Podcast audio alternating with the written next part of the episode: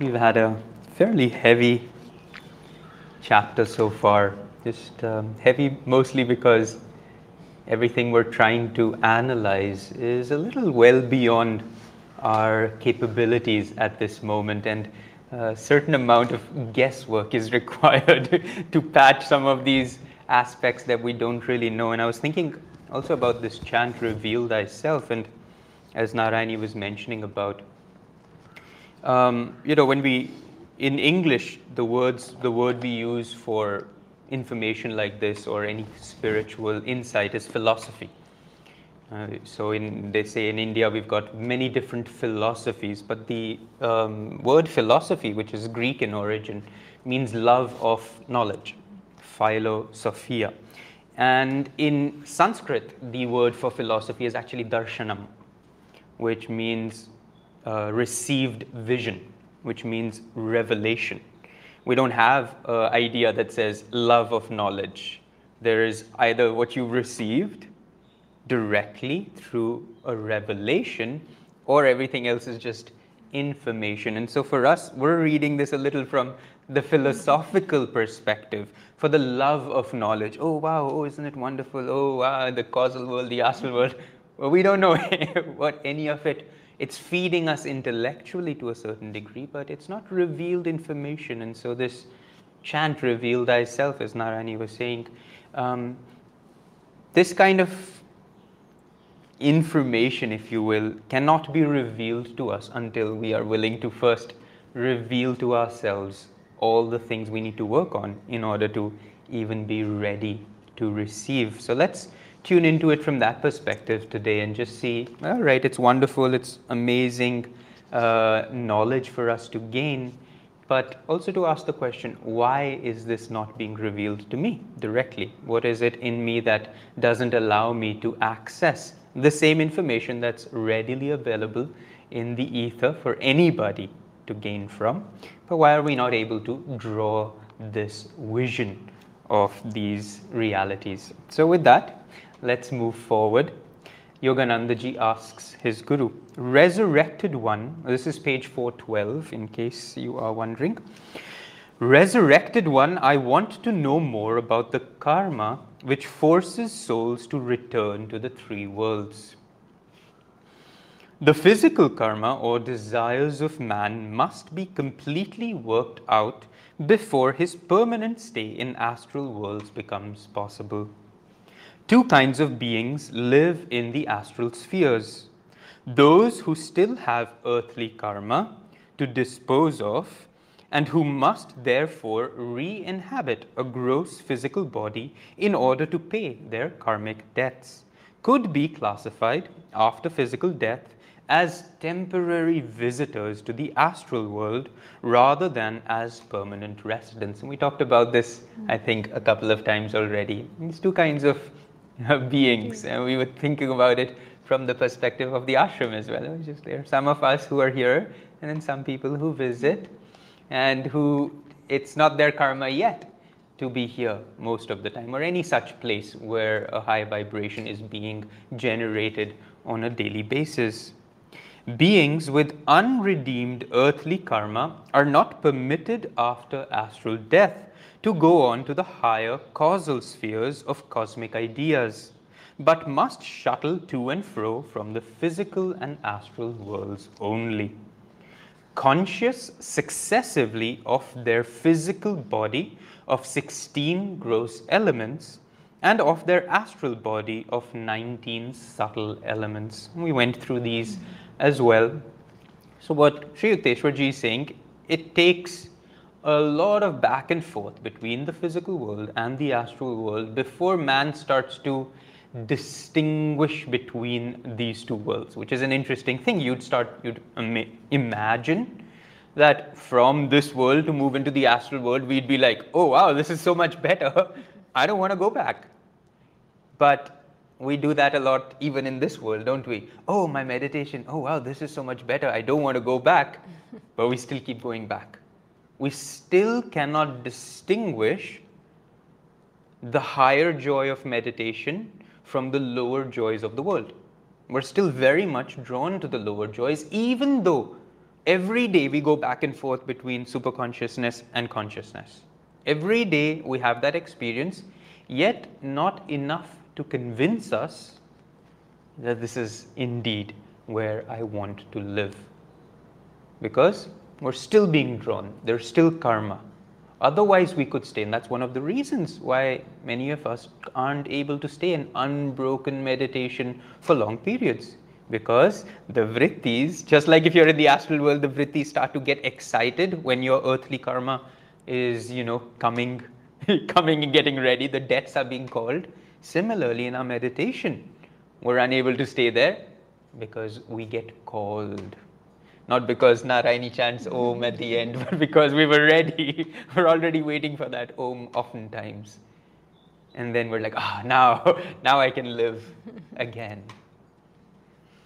You want to say something? No. no After each loss of his physical body, however, an, under, an undeveloped being from the earth remains for the most part in the deep stupor of the death sleep and is hardly conscious of the beautiful astral sphere. Now, that's another interesting mm-hmm. thing for, I don't know, I don't know if I want to say the majority of us, but there's a large portion of people who the first several thousand, I don't know how many, visits to the astral world is just in a dark, dull, gray space where they're mostly subconscious, just sleeping. And isn't that true for a lot of our meditations as well? We're just in this dark gray. I don't know where I am. I know I'm sitting here, but I'm not going anywhere particularly. So, similarly, we're not even being made aware of the dazzling lights of the astral world. In the beginning, we're just going back and forth between a physical reality and then just a vague state of rest. So, a lot like sleep. And then we come back, vague state of rest. Come back, vague state of rest. As we refine our consciousness, that vague state starts to be like a little more light comes, a little more color comes, and then we progress to higher states. After the astral rest, such a man returns to the material plane for further lessons, gradually accustoming himself through repeated journeys to the worlds of subtle astral texture. And again, I want to keep bringing it to our practices because we just see that's why repetition is the key element here. No matter how many times you're going into a gray, vague state in your meditation, if you don't keep doing that, you won't be able to accustom yourself eventually to subtler and subtler insights, to subtler and subtler realities. And so don't judge your meditations based on did I see this, did I hear that, did I feel this. Just say that I have to keep doing this to break the hold. Right now, the 16 elements, those gross elements, are so much stronger that those 19 subtler elements of the astral world are not as familiar to me. And so just breaking that mold takes time.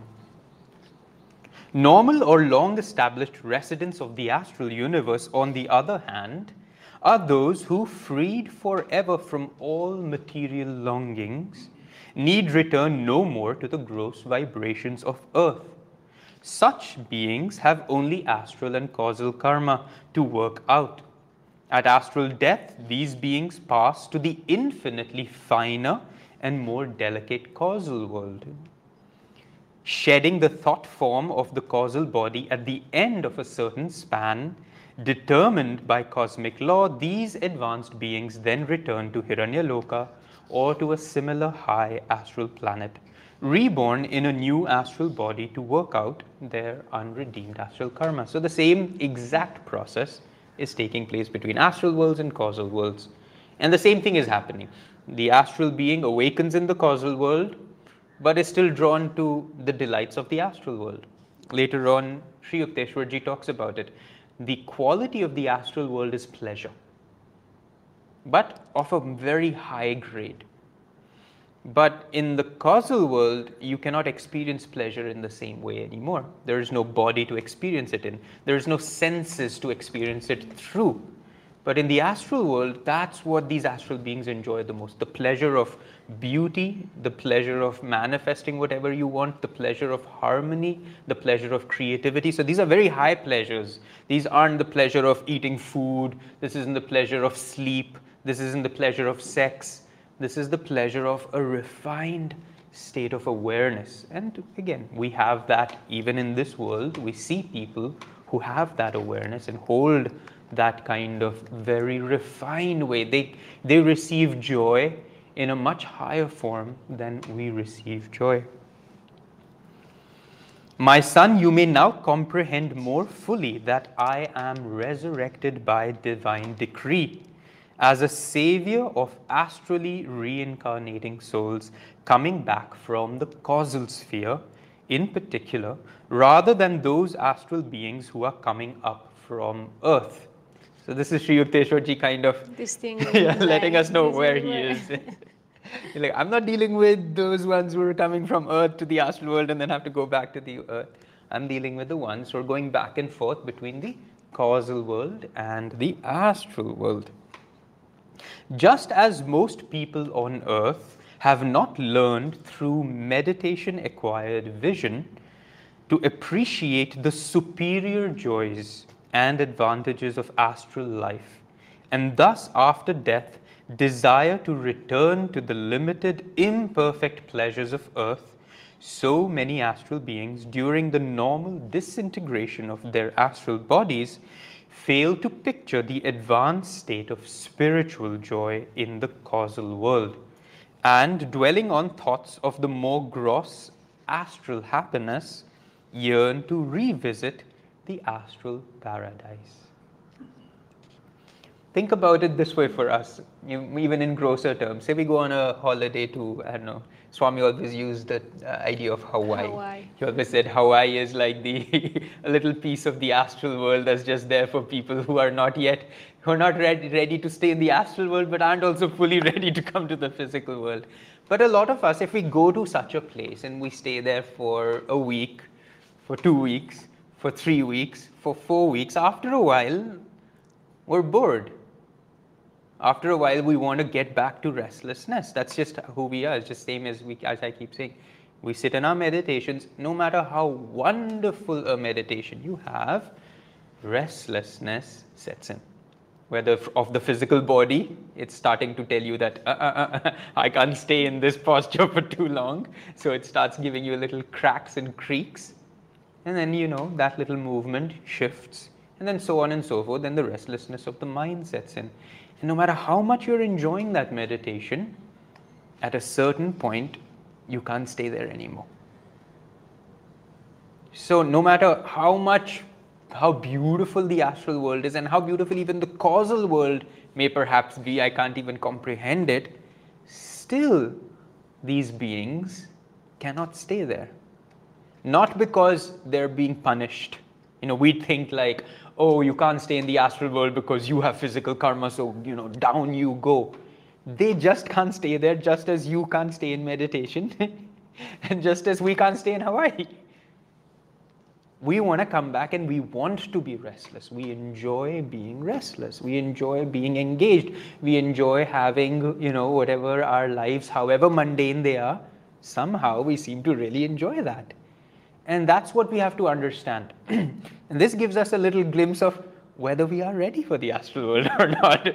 and suddenly it reminds me that we're not. Because if I can't stay in my meditation beyond a certain amount, and that the restlessness of my body, of my mind, of my karma is drawing me back, chances I'm not going to be able to stay in the astral world for very long either. And again, these are reveal thyself. Why aren't I? Why can't I stay in the astral world for as long? And so I'm not yet ready to be a resident of the astral world. I'm still going to live in Mumbai city and come to Raheja once or twice, and that's all I can manage.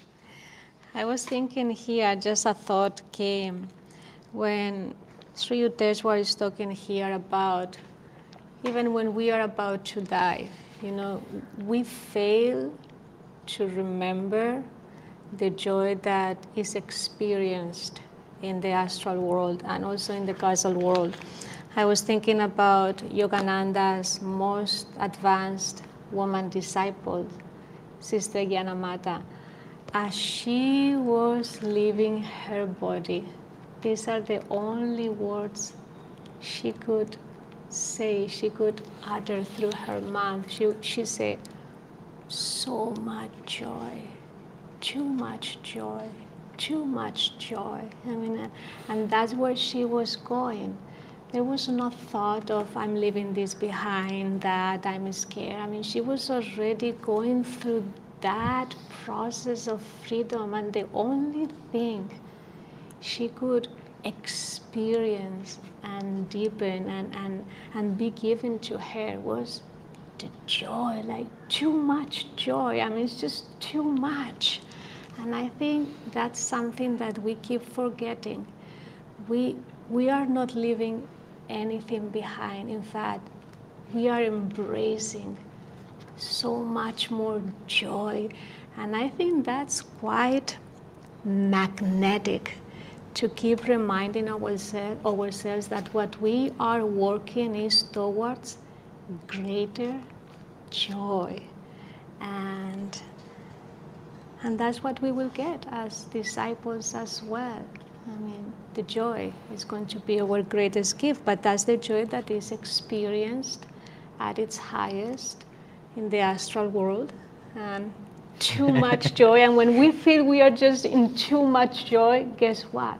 There is even more joy. It's like ever new joy. It's ever new, ever growing, it's endless. And I think that's why the restlessness comes within us Yeah. because we know, our soul knows there is something greater waiting for us, something that we are disconnecting ourselves from by our thoughts, our karma. But that's actually who we are. We are joy. And Kriya Yoga especially helps us to keep reinforcing and awaken that sleepy joy within us. And that's where we are heading. That's where the causal, astral, and causal world is all about. It's a journey of ever greater joy.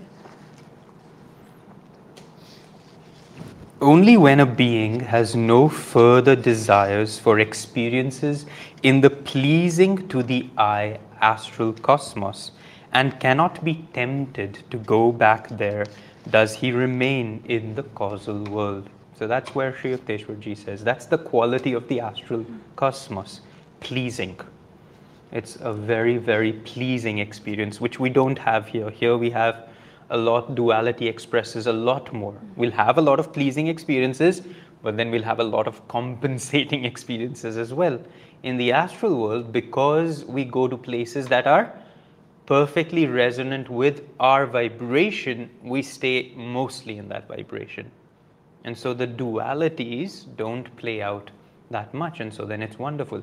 Um, Nayaswami Asha always would say that in the early days, or whenever she would ask Swamiji that, you know, Swami talking about desires and how we're drawn back to earth. And so Asha would say, But Swami, you know, I have this one great desire, and do you think it's going to keep me bound?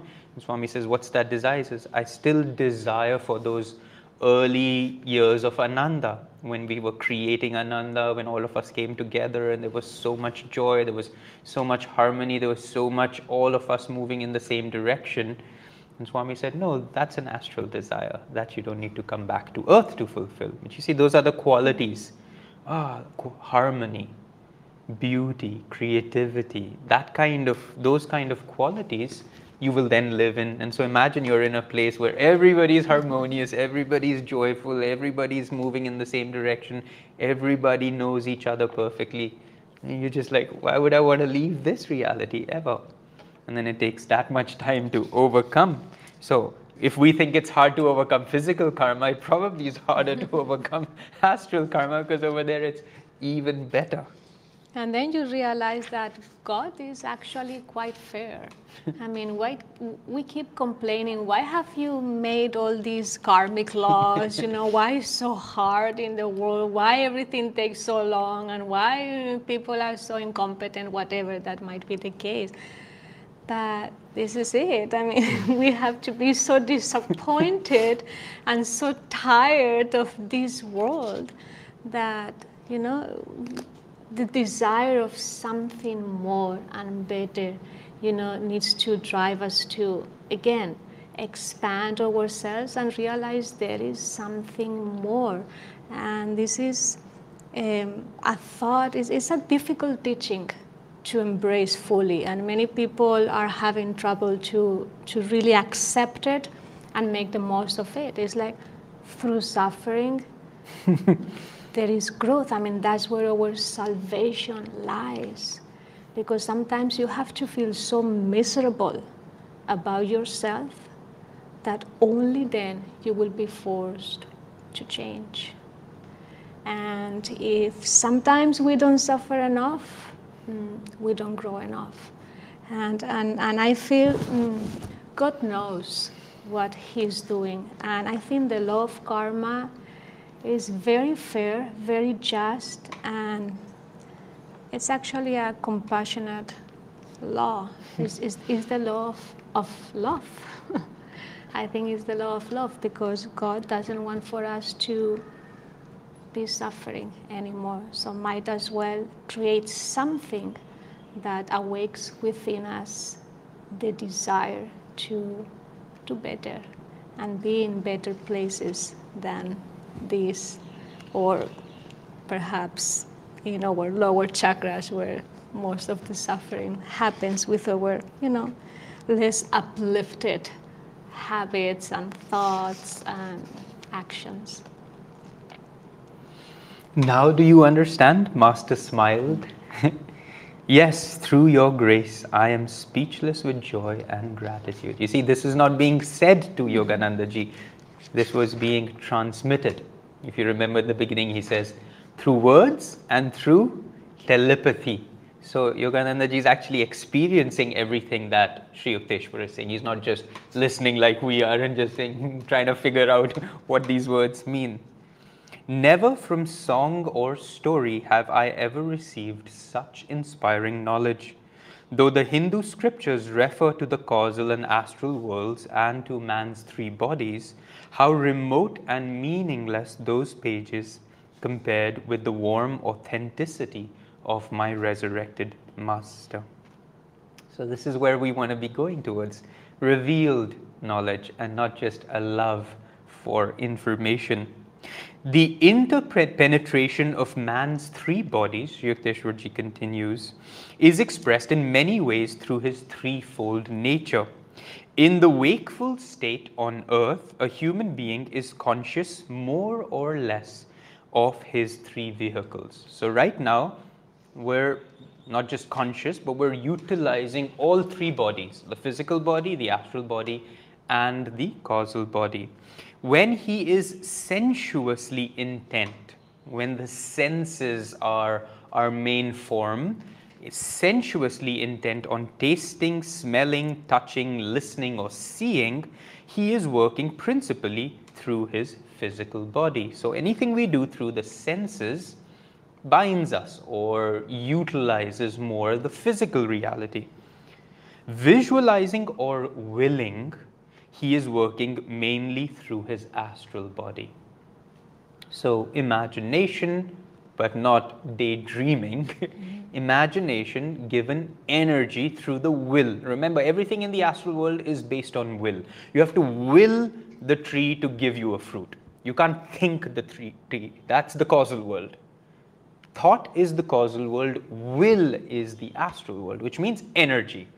You have to put the energy out, even though you're not doing it physically, you're doing it only through will. That's why, again, the energization exercises are all about that at some point you won't have to tense the muscle. You won't need the physical element. You will just will the energy to go there and it goes there. So that's the astral world and that's what we are utilizing every time we put out willpower. Every time we create an intention and we move life force, prana, and will in that direction, we are accessing our astral body. His causal medium finds expression when man is thinking or diving deep in introspection or meditation. The cosmical thoughts of genius come to the man who habitually contacts his causal body. That's a lovely line, isn't it? The cosmical thoughts of genius, genius men and women throughout history who have drawn certain thoughts that have changed the course of humanity.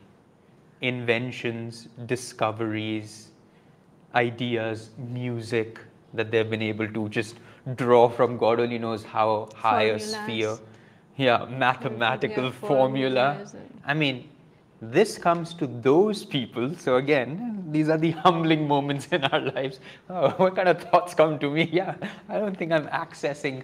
If you access your, if you're living mostly in your causal body, then you are drawing. You see, because the causal body, the causal cosmos deals with what? With government. With government of the entire universe. It's the causal beings that govern the universe, not God. God is not in creation. He, he's like, ah, you deal with this, I'm not dealing with this, I'm resting in bliss. That infinite Satchitananda has nothing to do with creation itself. It's his laws that govern, and it's the cause, causal being's job to manage those laws. And so, in order for a genius here on earth to draw something that will alter or support or greatly enhance our ability to govern these laws. So take a law like gravity. Now the person who created the airplane was able to tune into how to go against gravity, against this law and travel at much faster speeds than we would ever be able to otherwise. So they're bringing from the causal world, they're bringing from those kind of planes where the governing forces of the universe exist. So everything that's been created that has altered, computers, the internet, and then take your pick, the mobile phone, I guess. I don't know which causal world that came from, a good one or a bad one, but it's here. But think about it, isn't that an amazing idea? So your ideas are being given to you from some plane. The question is, from where are you drawing them? I was thinking about that plane. Which plane am I coming from? I'm still in that plane, like how you know, like in this, you you see in the astral world, just like you don't need anything, you just travel at will. Mm-hmm. And, and here we think we are so advanced. you know, we are like, wow, we invented this machine, this other machine. You know, like you can see then the, the big difference between the potential and where we are. Mm-hmm. I mean, and the fact that the material plane, we are not ready even to receive this information.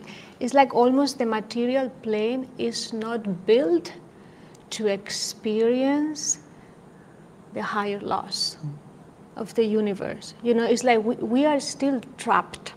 And this is why this kind of information is not given to us, because just like almost we are not designed yet, you know, to have those no. experiences. And anyway, that plane brought me there to, to the fact that, wow, and then it takes so long once you have that vision to build a plane, you know, like like years. You were telling me the other day that the movie Avatar yeah. is about to come out in December. In December, and I remember there was a movie before that, like many years ago, and you were saying that they didn't have the right technology to make that movie. So it has taken at least 12 years for the part two of Avatar because they didn't have the right equipment to share those special effects. I mean, and in the astral world, it's just boom, this color, this, that, this image. You know, we are just exchanging all the times with mermaids and fairy fairies and all. I mean, it's just fascinating to think like we are like cows almost. The bullock the, cart, The bullet Master cart. said. as Master said. It's just fascinating how many degrees of evolution we go through. a little scary. It's like, wow, that's so far away. I'm thinking I'm going to be fully liberated in this life, and I can't, I can't even stay in Hawaii for more than two, three weeks before getting restless. Well, at least we have the guru there. too. Thankfully. In this sense, an individual may be classified broadly as a material man, an energetic man, or an intellectual man. A man identifies himself about 16 hours daily in his, with his physical vehicle. Then he sleeps. If he dreams, he remains in his astral body, effortlessly creating any object, even as do the astral beings. If man's sleep be deep and dreamless, for several hours he is able to transfer his consciousness or sense of I-ness to the causal body. Such sleep is revivifying. A dreamer is contacting his astral and not his causal body. His sleep is not fully refreshing.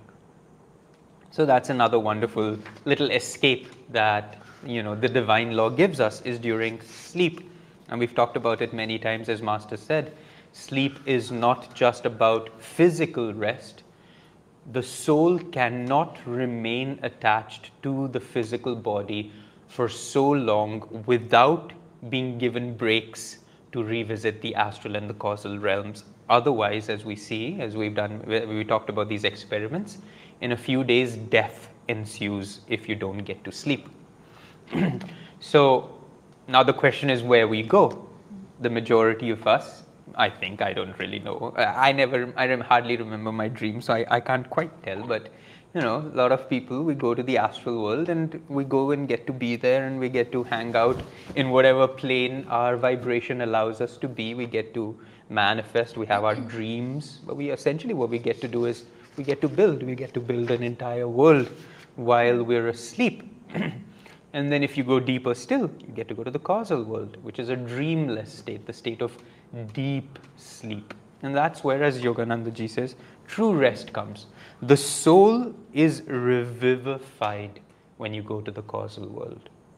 Imagine you go there, and what you draw from there then into this world will be a much different quality than what you will draw from the astral world. There, the soul gets actually to truly rest and then come back. And then it's easier for it to deal with the physical realities. It's all right, another 16 more hours, but then I'd be able to return back to the causal world for a little while again. I had been lovingly observing Sri Yukteswar while he gave his wondrous exposition. Angelic Guru, I said, your body looks exactly as it did when I last wept over it in Puri Ashram. Oh, yes, my new body is a perfect copy of the old one. I materialize or dematerialize this form any time at will, much more frequently than I did while on earth. So he was still doing it while on earth. So now I'm doing it a lot more often. I don't have to. By quick dematerialization, I now travel instantly by light express from planet to planet, or indeed from astral to causal to physical cosmos. My divine, my divine guru smiled. Though you move about so fast these days, I had no difficulty in finding you at Bombay. so Master, by his standards, was moving fast in his car. You know, he had his Ford and he was going from city to city. And soon he was going to get on a ship and that ship would take a month. And for by those standards, back in 1930s, this was very fast. They were like, wow, you're at lightning speed of today. And Sri Yuktesh was saying, Well, I'm just going from planet to planet, from cosmos to cosmos. No big deal. When I found you in Bombay very easily, even though you were moving around a lot. Oh, Master, I was grieving so deeply about your death. Now, this has still been a little thing for uh, Yogananda ji. He's just had that, you know, he's had, we've seen this. This seems to be a, a theme in our Guru's life. He's, he's always kind of grieved the loss of a loved one. It happened first with his mother, his brother, his, His sister, father.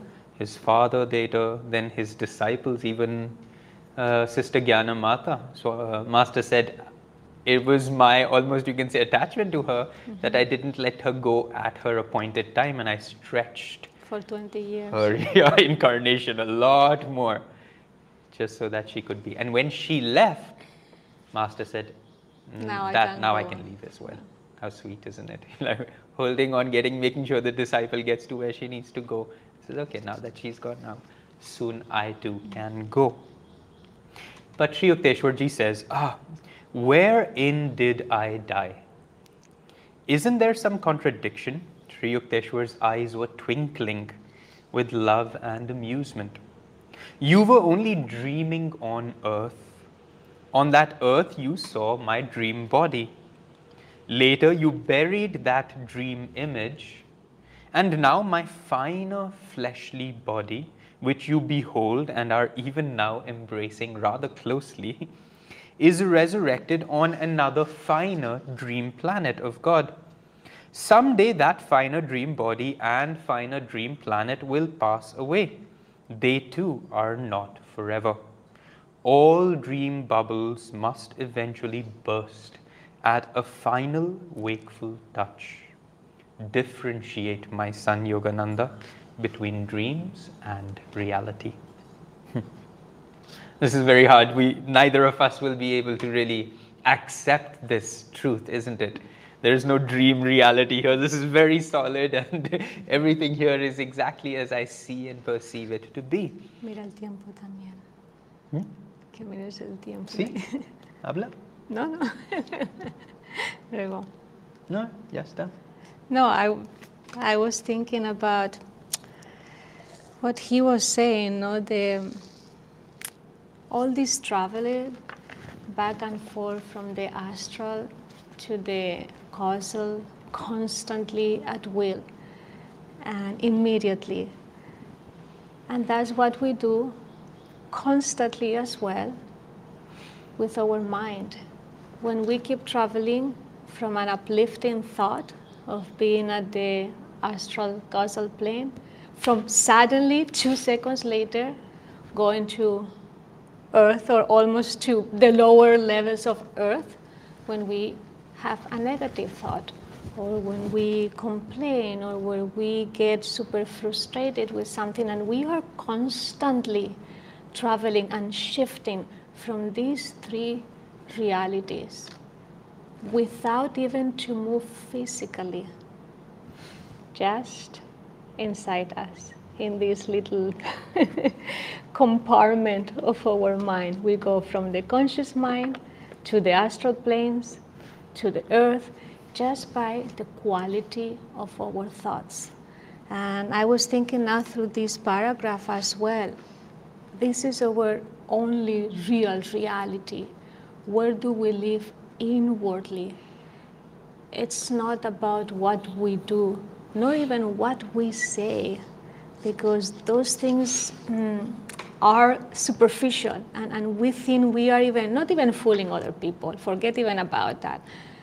We are fooling ourselves but saying something that will make us feel better, but in reality, we are not even feeling that way, or we are not even intended to do it that way.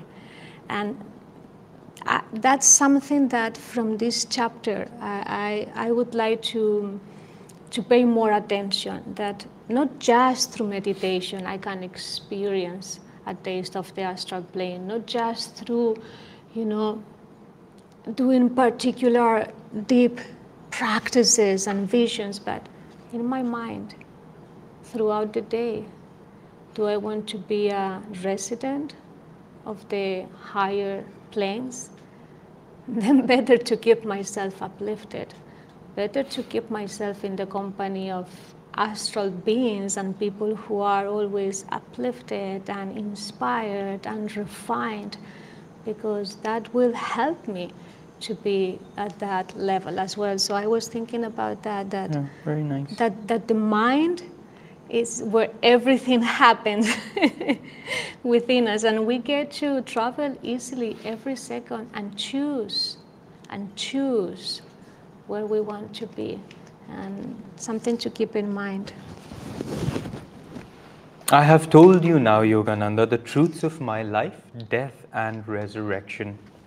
Grieve not for me, rather broadcast everywhere the story of my resurrection from the God dreamed earth of men to another God dreamed planet of astrally garbed souls.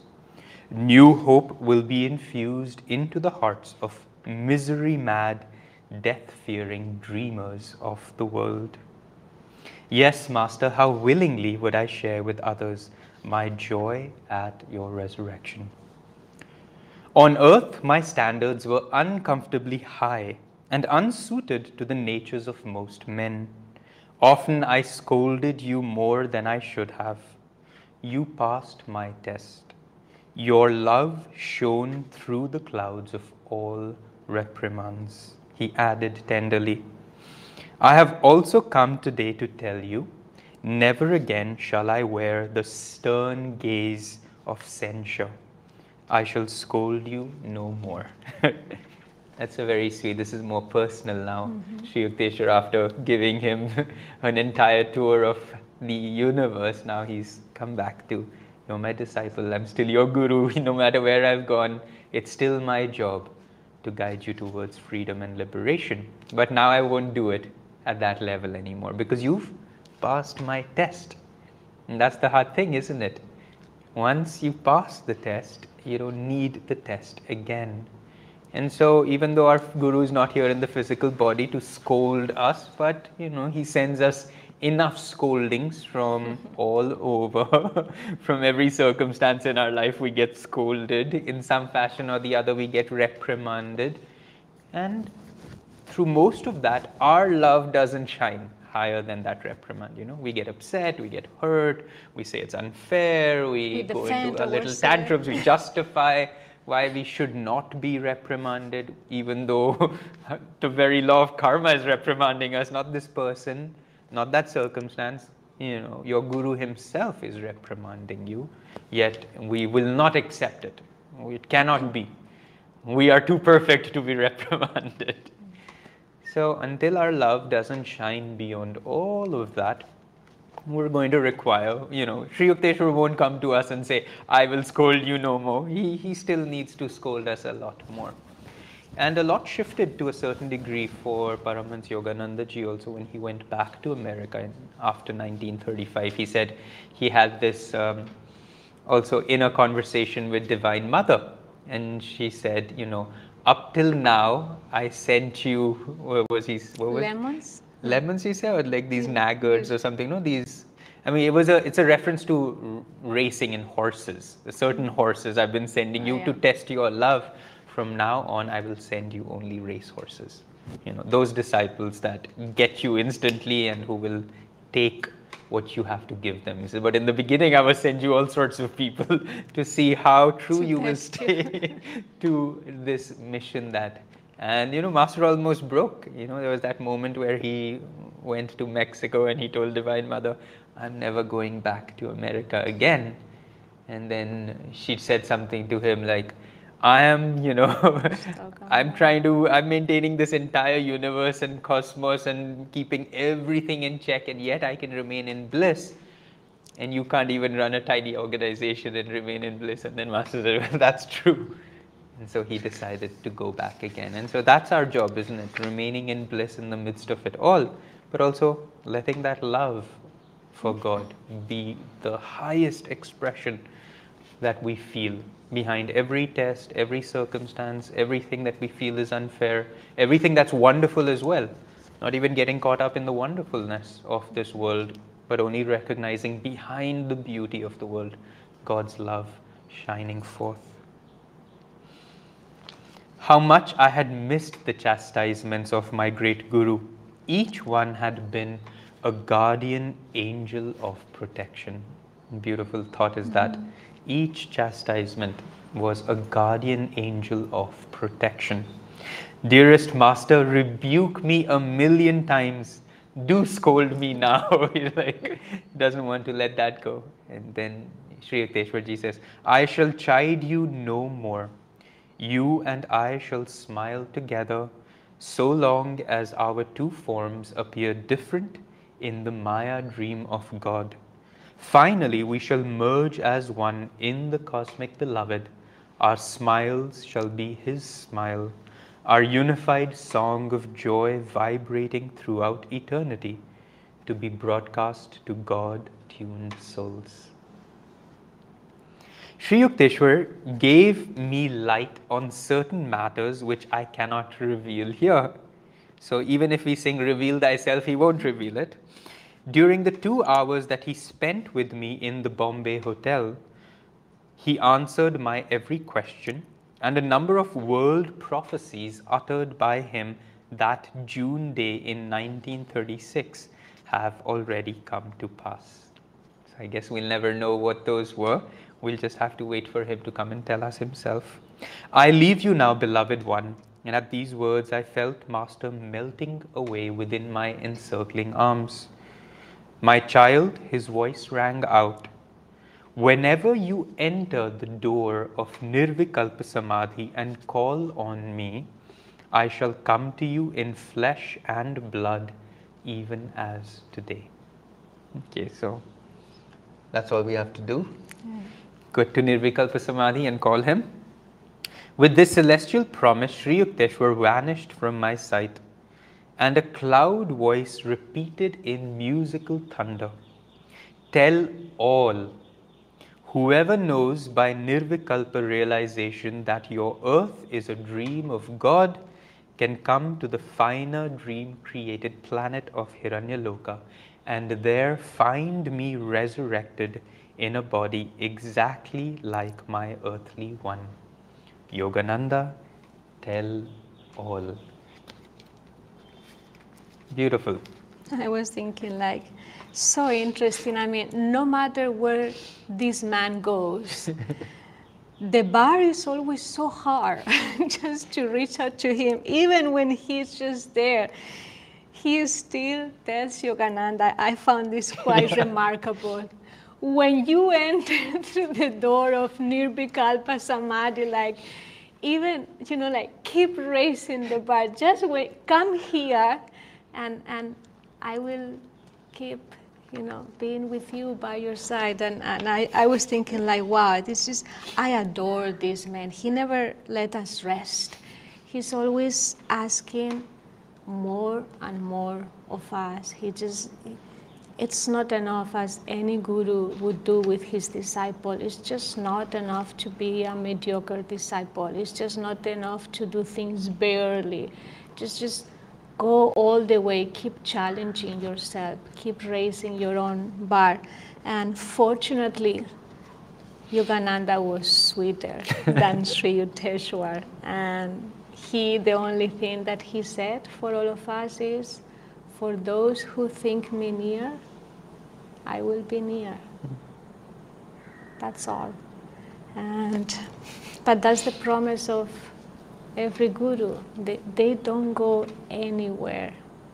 They are always there in all these different spheres of God's creation, watching over us, traveling back and forth. Yogananda said, I travel every night while you are sleeping. I go through each one of your soul and I just work with your karma while you are sleeping. I go inside and adjust things for you to help you for your own growth. And that's quite remarkable to have someone, to have a guru, to have an, a, a presence that help us at this deep level. I think also this chapter is, is, is, a, is the teaching of reincarnation, resurrection, life after death. I mean, it's a chapter to read again and again and recognize that not just the guru when he leaves the body, but our loved ones. Where do they go? And, and knowing that, that they are in a safe place, in fact, in a better place than this one, and that there are masters of all religions, not just Sri Yukteswar and Yogananda. There are so many saints welcoming your loved ones who have departed, and where they help each other and support each other and welcoming them. So it, this this chapter is it gives so much hope and removes so much fear from the unknown of what's happening after death. Where do we go? What do we do? And the answer is the more we can perfect ourselves here with the tools that we have, the better the chance that we will be also enjoying with these great ones there. Yeah, that's not going to do it for us. We're going to have to create just that high state of vibration before, otherwise we'll end up in some some low grade three star hotel astral world, which is good but a little yucky here and a little yucky there. Well, I, I want to stick to that promise that Yogananda said when one of you or your loved ones or a family member of yours will leave this body, I myself personally, meaning Yogananda, I myself personally, or any of the gurus will be there to receive them and to continue to, to guide them. So that's quite a promise. And for all of us who are not even disciples, but who are a little bit associated with Yogananda, uh, you can bring him as well in the picture and ask him if there is anyone in your family that has exited this world, just to keep an eye on him, to check on them, because these masters are working in all the three worlds simultaneously, all the time, at any day, every day. Okay, I think we'll consider this chapter done, even though there's just a little bit remaining. You guys can read that on your own, enjoy it, and we'll move on to the next, which is Gandhi. ah, with Mahatma Gandhi at Wardha. So let's see how that experience goes. Meantime, have a lovely weekend.